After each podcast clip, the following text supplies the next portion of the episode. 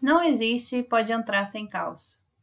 E neste primeiro episódio de 2020, as nossas queridas apresentadoras é, Bárbara Moraes, Laura Paul, Solane Chioro e Thaisa Reis esqueceram novamente de fazer a introdução do podcast. É isso mesmo que vocês ouviram. Foi isso que aconteceu. E por isso que eu tive de fazer essa intervenção. Eu, né? Quem é eu? Eu, Marina Oliveira, a editora do podcast. E já que estou aqui, eu gostaria de lembrar vocês, nossos queridos ouvintes, de seguir o nosso Twitter, o arroba pode entrar cast. É, pode entrar, dois S mesmo, tá?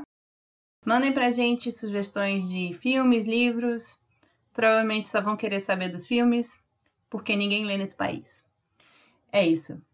Fiquem agora com o Pode Entrar.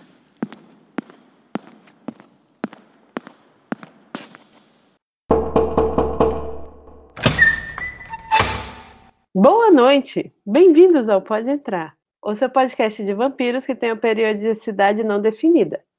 É, esse é o nosso primeiro podcast desse ano e para isso a gente vai recapitular um pouco e vamos nos apresentar novamente, caso você esteja no o, o podcast por esse episódio.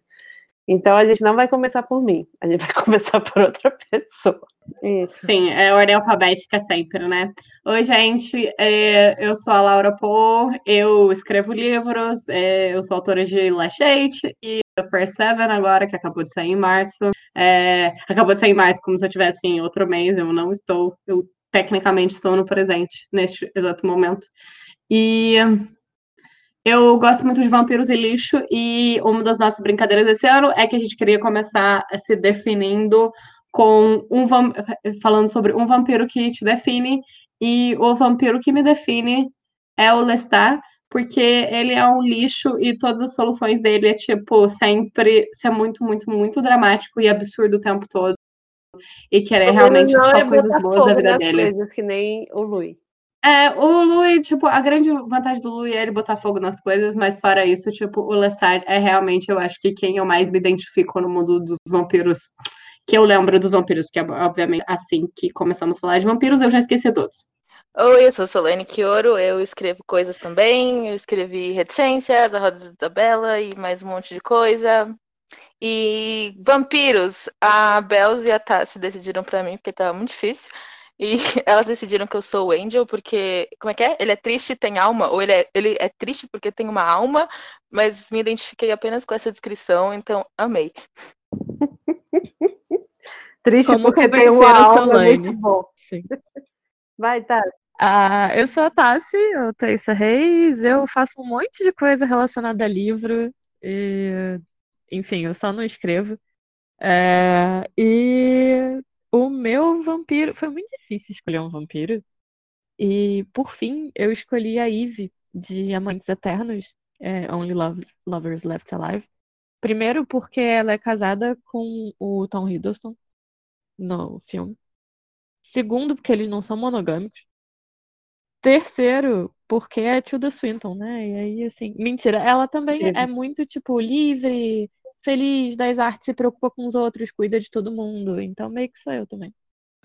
E eu sou a Bárbara Moraes, eu sou autora da trilogia Anômalos e de vários outros contos de ficção científica, enfim, e, e fantasia.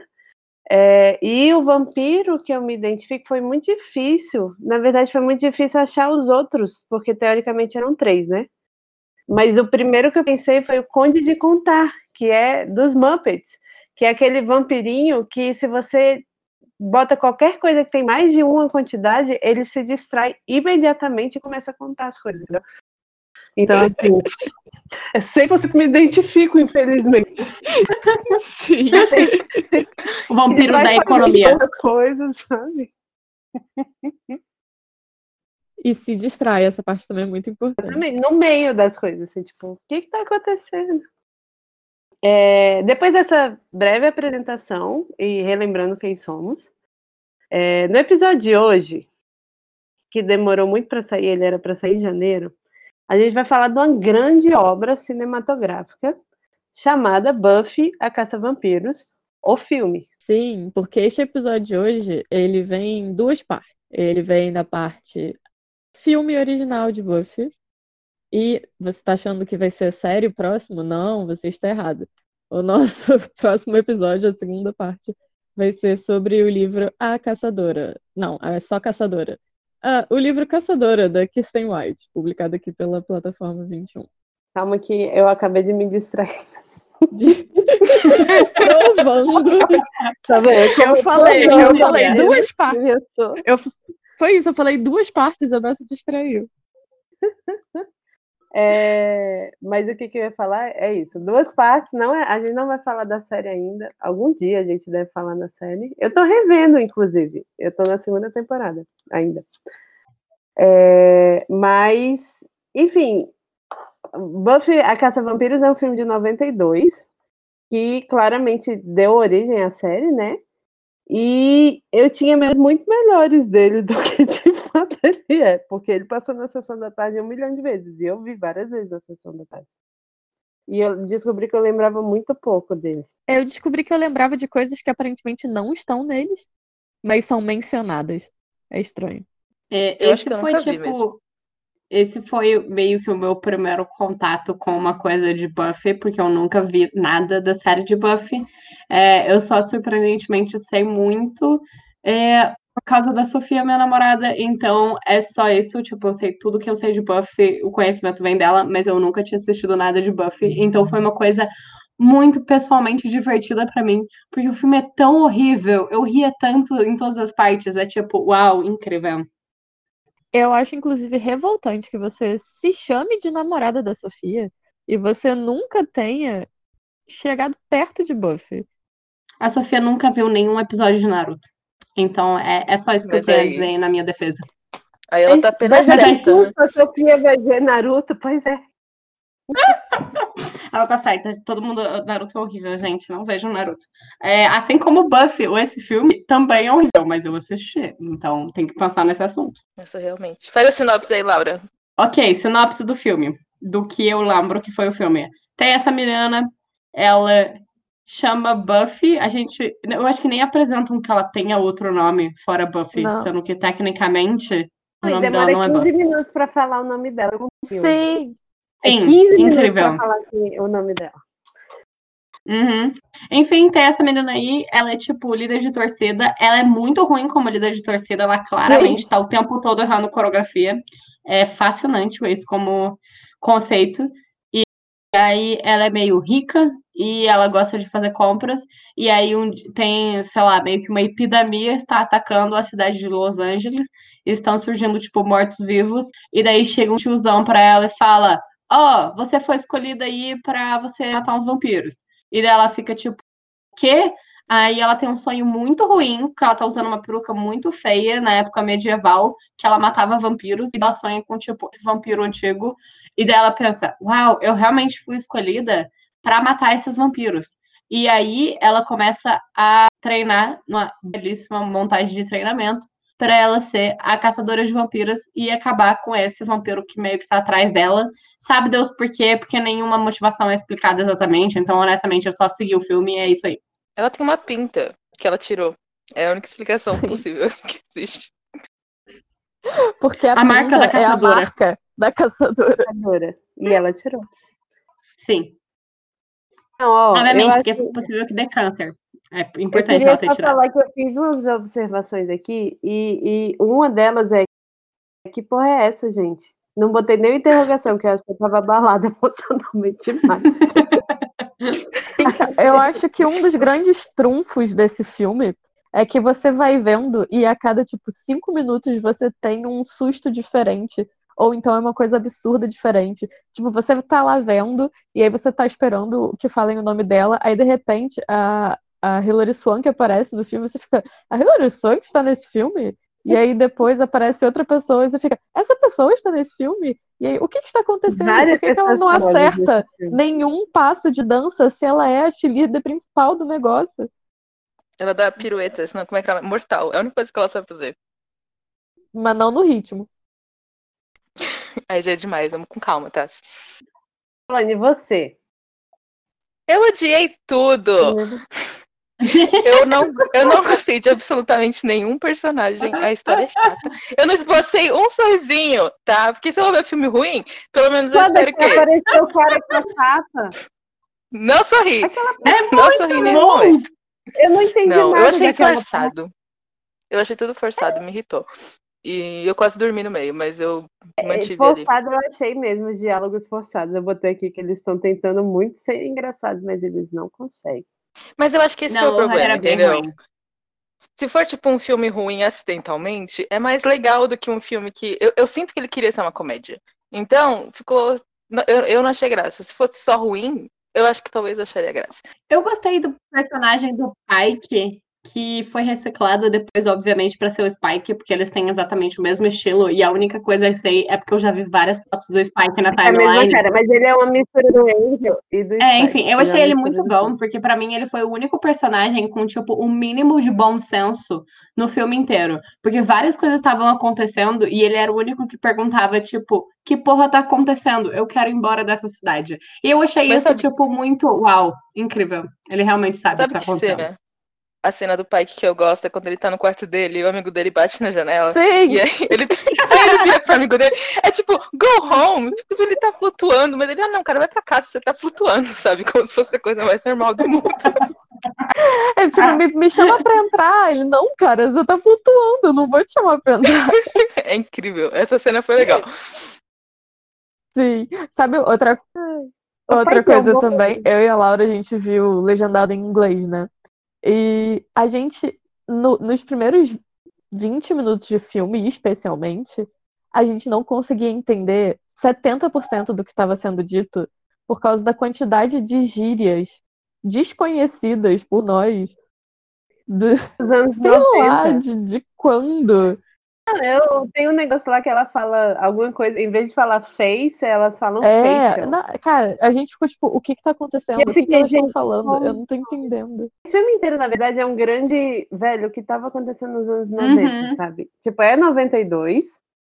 Não é tão longe assim dos anos 80, dentro dos anos 90, mas eu acho que é, é- é bem o, o, o início de toda a alucinação coletiva que foi anos Vai ver 90, isso. sabe?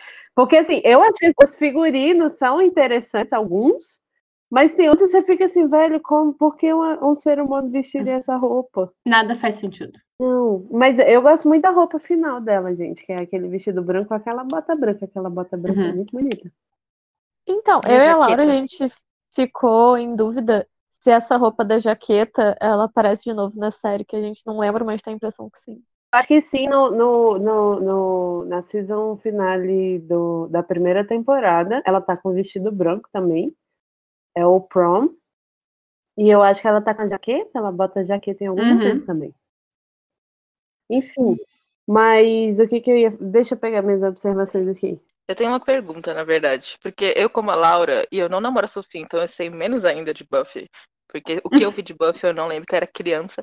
E a minha pergunta é, a Buffy é tão chata assim na série? Porque eu simplesmente odiei a Buffy do filme. Pra mim, tipo, eu Não. agrediria ela, Não. agrediria ela facilmente. Na- A Buffy da série agrediria essa Buffy facilmente. Ah, então show. Pelo menos- Talvez eu dê uma chance um dia. É, é que eu acho que, tipo, pela, pela. Vamos explicar a cronologia aqui, segundo me foi explicado. Então, eu vou repassar para vocês o esquema da cronologia. A série em si, porque esse filme meio que funciona em certos pontos como uma prequel pra série, porque de fato, tipo, que não É, é, não, mas a série, tipo, de fato, era pra ser meio que a mesma pessoa. Tipo, a mesma Buffy, que tá, ela morava em Los Angeles antes, e daí ela se muda pra Sunnydale, é isso? Enfim, não Aham. sei. Mas aí, e daí tem alguns eventos que aparentemente na série são referidos canonicamente com coisas do filme, mas aparentemente era, tipo, referidos no primeiro roteiro do Joss Whedon, que foi o Joss Whedon que escreveu esse filme. E como um grande ícone feminista dos anos 90, você claramente vê isso em todas as falas. Uau! É, e, e aí, a partir desse primeiro roteiro, eles basearam a série. Então, tipo, tem elementos do filme que são considerados canon e tem elementos que não. Mas, tecnicamente, dá pra você considerar ele, tipo, 50% canon. Então, Pelo o que que eu eu lembrava é, do filme, e que na real aparentemente não existe no filme, é de uma cena de incêndio. É, então, aparentemente a cena do incêndio era no roteiro original. Tipo, ela tacava fogo no ginásio. Sim, era exatamente isso que eu lembrava. Mas eu lembro da, da- eu lembro literalmente Isso não é Carrie, não, Não é gente? possível. Não. Eu queria só dizer que quando a Tassi, a Tassi começou a falar cena de ins, eu achei que ela ia falar incesto. Eu tava esperando esse momento. Aos nossos fiéis ouvintes que gostam de ouvir coisas sobre incesto neste podcast. A gente comentando sobre isso, fica aí a referência desse episódio. É, mas eu, eu jurava que tinha uma cena de incêndio no ginásio também. Então, Também, eu, eu- inclusive, eu tenho imagens dela na minha cabeça. Eu acho que talvez- tenha Será que não deve imaginado. ter tido flashback na série? E daí eles só, tipo, seguiram isso? não sei. Talvez seja Carrie também. Vocês querem Sei, uma na explicação primeira- profissional da Sofia? Pode ser. Ela tá, tipo, tá lá. aí? E ela tá, tipo, claramente querendo muito me corrigir enquanto. Vem, Sofia. Entra, Sofia. Sofia, se apresente. Sofia, se apresente. Se apresente para todos como nossa, nossa especialista em Buffy. surpresa.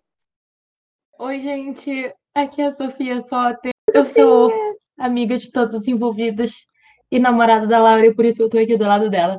É, e eu sou uma especialista em Buffy, é um ótimo jeito de dizer. É, parece muito mais chique. É, a questão é a canonicidade do filme, é isso? É a cena de incêndio. Não, e a cena do incêndio. Quê? Ti- Em algum momento tinha uma cena de incêndio. Ah, então, a série se Não? refere ao fato de que antes do começo da série, ou seja, na timeline do filme, a Buffy botou fogo no ginásio. Mas eu e a Bel temos memórias visuais, vívidas, de que existe Não. essa cena. Não, não existe essa cena.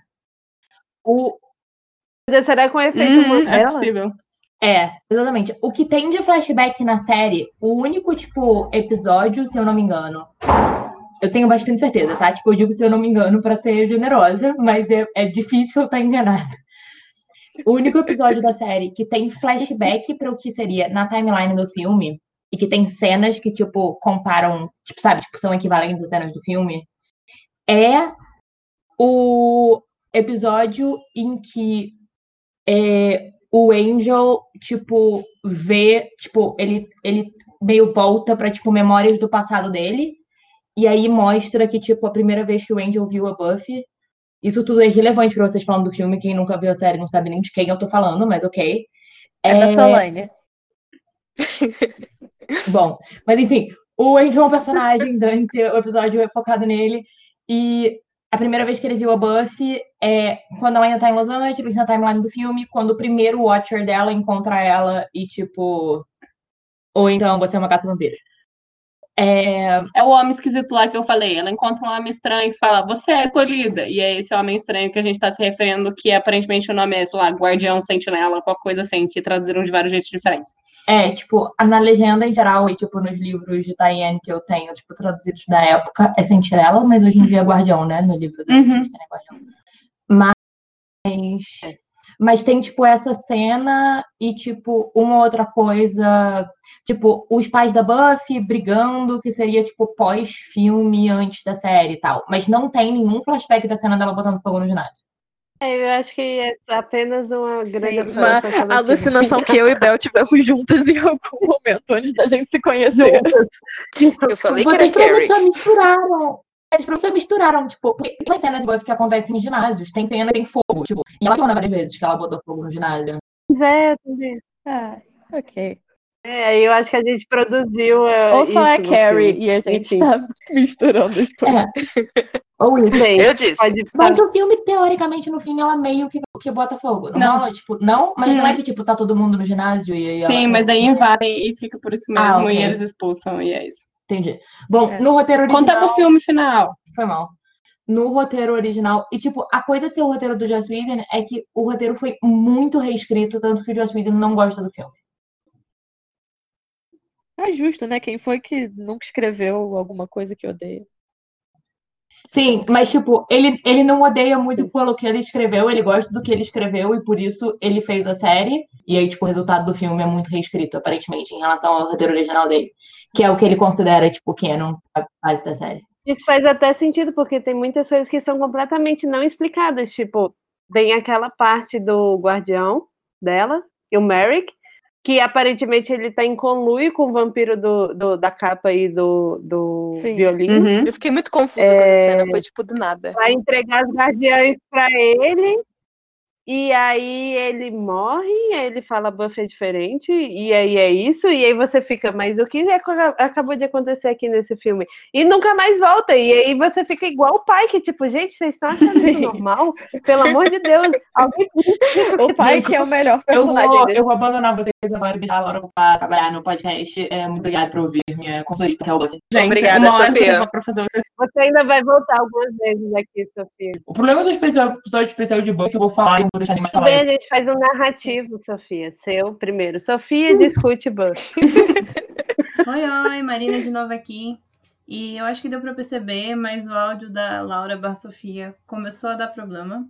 A Sofia saiu, a Laura voltou pra falar, cortou tudo e só o que eu consegui salvar foi: nada faz sentido. Velho diz que você é escolhida e cemitério. É isso. Voltando. Mas Mas ela vai depois que dá um murro na cara É, dele. tá? então, eu gosto que ela vira e fala: Eu não, eu não vou com você, seu velho, pro cemitério, você tá maluco? Aí depois ela vai de qualquer maneira, mas eu gosto que ela tem um momento de questionar, pelo menos. Ela tenta, né? Um segundo de, de sensatez. Não, mas ó, outra coisa que eu gosto muito de- do, do filme inteiro, é- é- na verdade eu gosto de detalhes desse filme, que é tipo, todas as vezes que aparece um vampiro e o pai que está em cena com ela, ela Sim. protege ele.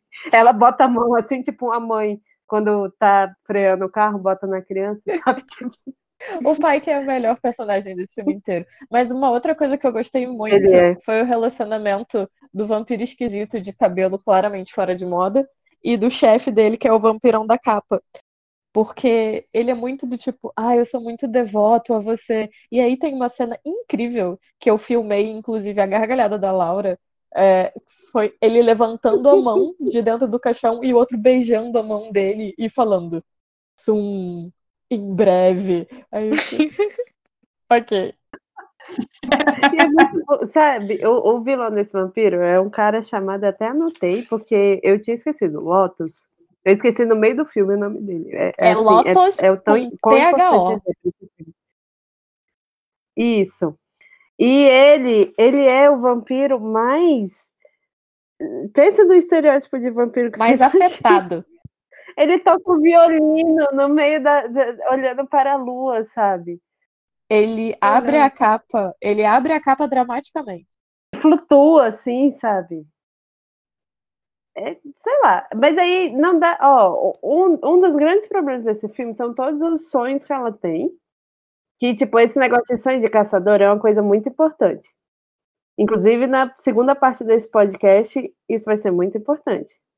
Porque é importante no livro Caçadora. É, mas nesse, nesse filme, eles não. Não faz sentido, eles não ajudam em absolutamente nada, você não entende. É só um flashback Tipo, estranho. É, e não é um flashback que auxilia, tipo, não, não é um flashback que mostra, sei lá, é, você entende quem é o vampiro que é o Não, inimigo, é só não. um motivo. Você entende aquela passagem lá do, do cara? Não, é só um motivo pra E ela usar uma vestir roupa de época. Mas é muito bom que o filme já começa com o flashback dela, o, o, o sonho de caçadora dela na Idade Média. E eu fiquei assim, gente, esse filme começava Nossa, verdade, eu assim, tinha eu lembrava. esquecido disso. Quando começou, eu fiquei em dúvida se eu tava vendo o filme certo. É isso mesmo? Será? Foi esquisito mesmo. Eu gosto que ele usa o- os primeiros dois minutos para explicar o conceito que facilmente poderia ter sido introduzido muito depois. E é só literalmente para aparecer essa menina com uma estaca e roupa da Idade Média, tipo, aceitando, tipo, sim, eu sou escolhida, matarei vampiros. E é tipo, uau, a caça a vampiros. E daí o filme começa. Incrível. É o Joss Whedon, sabe? Zero surpresa. A gente, é que a gente nunca ia suspeitar que ela é uma caça-vampira se ela estivesse segurando só uma estaca, entendeu? Nunca ia ter essa conexão. Uhum. A gente nunca saberia. Aliás, eu tenho um grande protesto sobre esse filme. Além dele ser horrível e ter pouco Pike, que eu acho que podia ter tido mais Pike, é, os vampiros não viram pó. Eu acho um Eu tava absurdo. esperando Eu também. botei essa observação. É, Eles não têm a cara de vampiro amassada com a testa empurrada pra baixo. não tem cara de vampiro, eles têm uma orelhinha bizarra de leprechaun. Tem orelha de cara. Eu lobisomem. amei a orelhinha. Nada contra leprechaun. E nenhuma, eu não quero ouvir nenhuma crítica à orelhinha feia. Eu me recuso a aceitar uma crítica dessa nesse podcast, gente. A orelhinha é tudo. Mas, Laura, os, os vampiros de verdade, que são os moldados por Buffy na minha vida, eles têm a testa empurrada pra baixo, o meio da testa empurrado pra baixo. E eles viram um pouco quando você enfia a estaca nele. É muito estranho não enviar. Não, tudo bem. Mas ele tem a É orelhinha? muito estranho. E eles demoram, tem um delay pra eles morrerem. Pois é. O, o, o vampiro. Foi Laura que O vampiro que tá jogando basquete parecia um episódio de Teen Wolf. Ai, é muito bom. falou. Sim, foi um bom momento. Ai, gente, na cena do basquete, a gente precisa falar sobre a grande atuação desse filme. Grande participação especial. No auge Que, de sua carreira. Eu, inclusive, fiquei esperando, porque a Tassi deu esse spoiler, eu fiquei o filme inteiro esperando esse momento.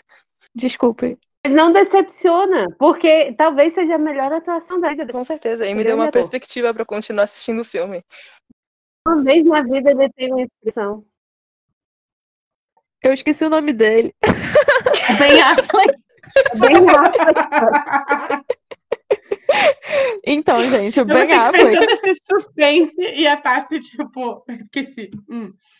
O Ben Affleck, ele, ele não apenas participa com uma grande fala icônica, que é literalmente só uma fala, como ele foi tão ruim que o diretor resolveu redublar ele em inglês. Não, você ser ruim com uma fala nesse filme deve ser muito. Nossa, tipo, eu realmente não sei É que isso que eu foi falei, tipo, uau. É o auge. É, é para destruir você. Tipo, você ser a única pessoa ruim nesse filme, que foi a única pessoa que precisaram redublar você pra uma fala numa cena irrelevante de basquete. É, é muita coisa, né? Diz muito. Sim. E também uma outra cena incrível e icônica é a do, do servo lá, do, do vampirão morrendo. Que Inclusive, tem na cena, tem uma cena pós-crédito Tem. dele. uma cena pós-crédito dele continuando a morrer, que é incrível. Gente, sério, esse filme. Então, tá- eu acho que é, eles só não botaram o vampiro virando pó por causa dessa cena. Eles olharam, ai, a gente vai perder todo o potencial cômico dessa cena. Eu não ri nenhum segundo, mas enfim. Aí eles falaram, não, a gente não vai Dramático, transformar mais Bel. vampiro em pó. Não é cômico, é dramático. Você não sentiu toda a emoção, toda a dor, Senti toda a tristeza a dele. tristeza, a vida se esvaindo aos poucos na pós-vida. É uma grande crítica É. a um funcionário que perdeu o braço pelo patrão. E mesmo assim morreu, foi jogado ali, ó, esquecido. É isso, Bel. Você perdeu essa, sabe? Essa. Eu da perdi esse riqueza. momento, essa conexão. Esse momento sindicalista. A riqueza desse roteiro, gente, é tipo inigualável. Oh, mas esse cara aí, Não, eu, eu- esse cara aí, ele é algum ator Ah, muito tá. famoso que era tipo o maior comediante dos anos 90, porque é tão aleatório tudo que eu fiquei Não, pensando, ah, devem ter feito isso por causa disso.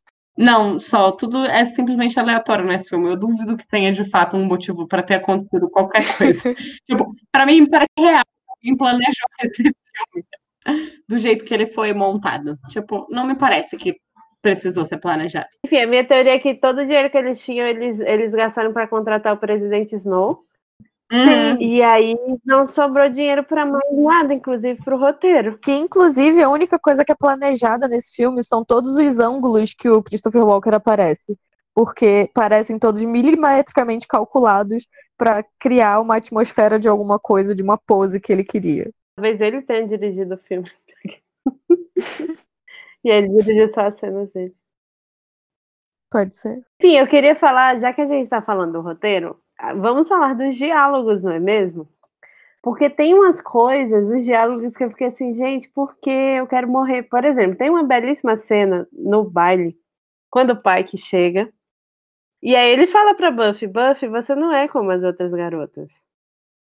E aí ela responde, eu sou sim. E é isso. É, esse é o Fim do impacto. diálogo. Fim desse belo diálogo, gente. Entendeu? Aí eu fiquei, tá, então, tudo bem. Eu- Sabe, tipo, Na conversa entre as adolescentes, eu estava a todo momento ao- esperando alguém falar Stop trying to make fat happen. Porque é, é isso. Mas é que as meninas, tipo, o grupo da Buffy, e a Buffy também, não é só nem a- o diálogo, a voz delas, elas só tem aquelas vozes, tipo, pra ser, tipo, patricinha, típica, e aí é aquela voz irritante, e é o tempo inteiro, e você fica, meu Deus, a menina de ouro, garota de ouro ali, ó. eles usam isso de forma também pra construir a personagem da Buffy, né? Porque depois que ela começa a treinar, ela fala de uma forma diferente também. Sim. Eu, eu gosto muito que tem todo um plot sobre um casaco que, na verdade, só serve pra ser a última vestimenta de uma defunta. E nem aparecer mais. Aquele casaco é legal. Acho que Eu também gostei do Que eu casaco. nem lembrava daquela mina. A mina que morreu é. é- eu nem Eu não lembrava sei quem é. quem era ela. Eu não sei, eu acho que ela só aparece naquela cena. Porque eu fiquei, quem é essa menina? Aí eu só sei que ela é, é a menina que deu aula de reforço pra Buffy por causa do casaco. Eu também gosto muito que o, o guardião, o Snow, ele fala que o pai que gosta muito de desmaiar e passar mal na frente dele, porque eu, é, tipo, todas as coincidências acidentais do filme são reconhecidas. Boa parte dos absurdos do filme são reconhecidos pelos próprios personagens. É. Então, foi uma coisa que eu tenho a falar de bom. É uma coisa positiva, eu acho. Ah, tem o, o- outra parte que eu botei aqui. Eu fiz muitas observações sobre esse filme. Eu poderia assistir ele parando, pausando. É, Estudiosa. Porque, tipo, o pai, que ele, ele basicamente é 100% inútil, né? Ou eu acho interessante, aprecio ele.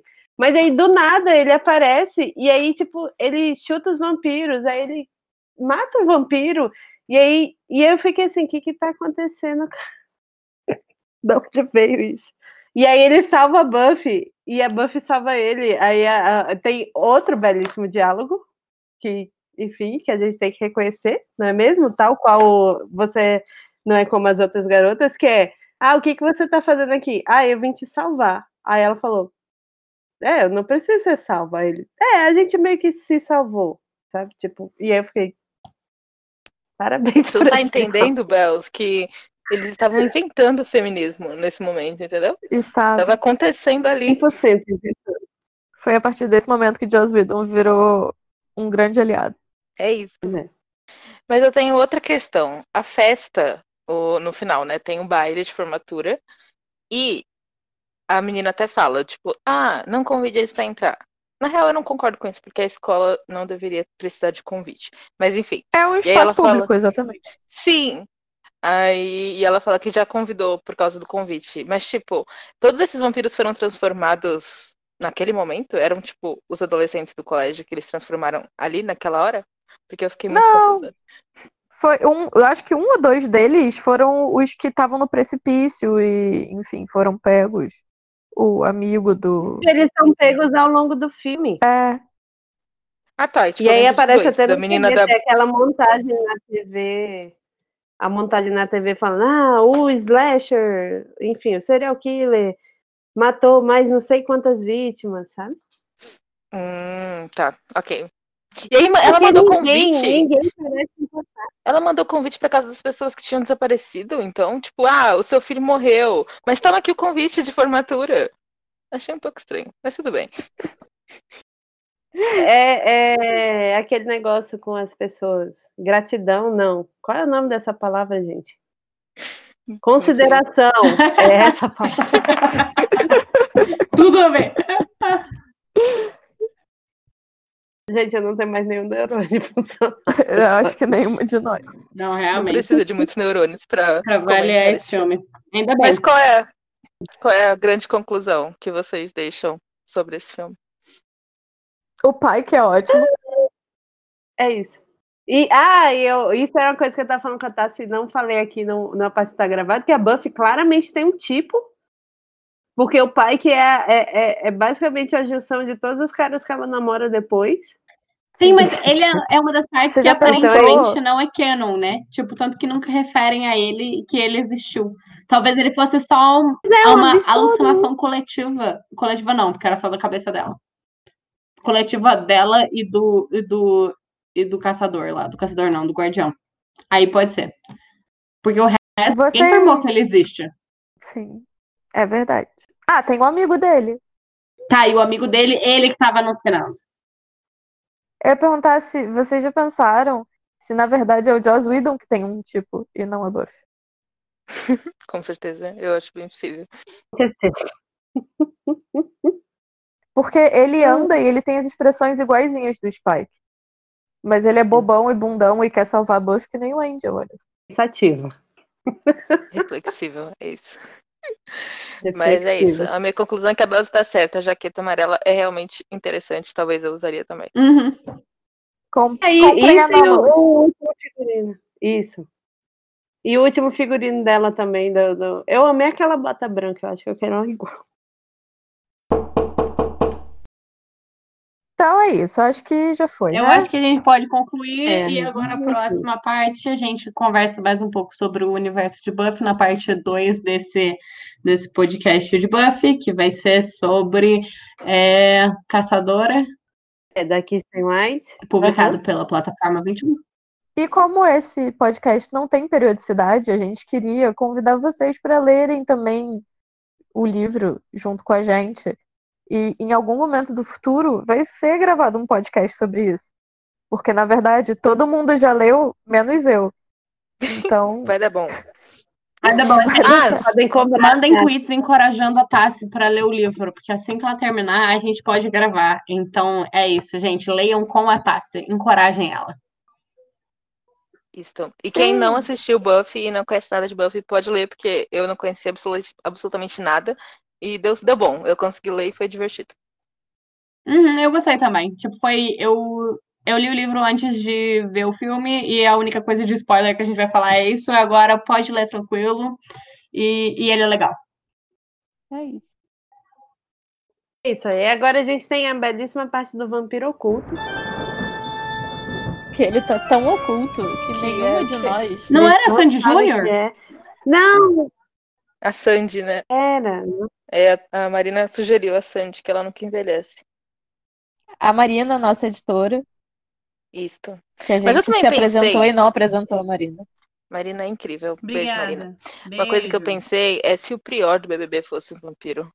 Eu não acho que ele seja, mas se ele fosse, ia ser assustador. Eu acho que ele, ele ia ser um vampiro, um bom vampiro. Ele tem todos os pré-requisitos pra ser um vampiro. Babaca. Primeiro, ele é pau no cu. Babaca pra caralho. Eu, Mas eu acho que se ele fosse vampiro, ele não ia- é. Se ele fosse vampiro, ele não ia se, se importar o suficiente pra já não ter, sei lá, quebrado o pescoço de alguém. Ou Não, todo é claro. Daniel, sei lá. Mas a graça é você se importar a ponto de você ficar estressado o tempo todo e não poder matar ninguém, entendeu? É o Uhum. caso dele. Entendi. Então é Tendo isso, o Prior é um vampiro oculto. A grande frase dele de vocês colocaram louco no manicômio quando ele foi para o quarto branco é sempre sendo uma, uma frase de Uhum. vampiro. Então, no final, nosso vampiro oculto é o pior do BBB 20. É isso. Isso. Alienadíssimas. Como pessoa que não é assiste. Como pessoa que não assiste o BBB, eu vou só concordar com vocês. Isso a gente só aceita como verdade. É isso. A minha opinião E sobre aí- o Prior é que o nome dele é uma palavra em inglês, então eu não consigo silenciar no Twitter. É só essa a minha opinião sobre ele. Realmente difícil. É difícil. O sofrimento da pessoa. Mas tá, eu acho que é isso. Tem mais alguma coisa? Ah, lembrando também do livro. De novo. A gente já falou sobre De o novo. livro? Caso vocês não tenham reparado, o próximo episódio será sobre um livro. É pra gente se incentivar. Será que vai ser mesmo? Tássia, eu vou te matar. Fica aí no ar. A minha mensagem final é: você não precisa ver o filme de Buffy, a gente já fez isso por você, entendeu? Então, assim, não gaste seu tempo. Eu diria Essa é a até a mensagem do nosso podcast no geral. Porque eu acho que a única coisa que a gente de fato recomendou foi Van Helsing, porque Van Helsing foi a única coisa boa que a gente viu. Ah, Carmila! Fala- É. Ah, não, achei que a Tassia ia reclamar de. De, de leitura, eu acho que a gente vai bem. Não, Anjos da? Noite, A gente assim, é fora de livros. qualquer parâmetro. É incrível. A Tassi vai começar o ano Não, defendendo tá, Anjos da tudo Ah, Noite. de é novo, não. Chega. Com certeza, Não, é perfeito. Não, acabou o podcast. Chega.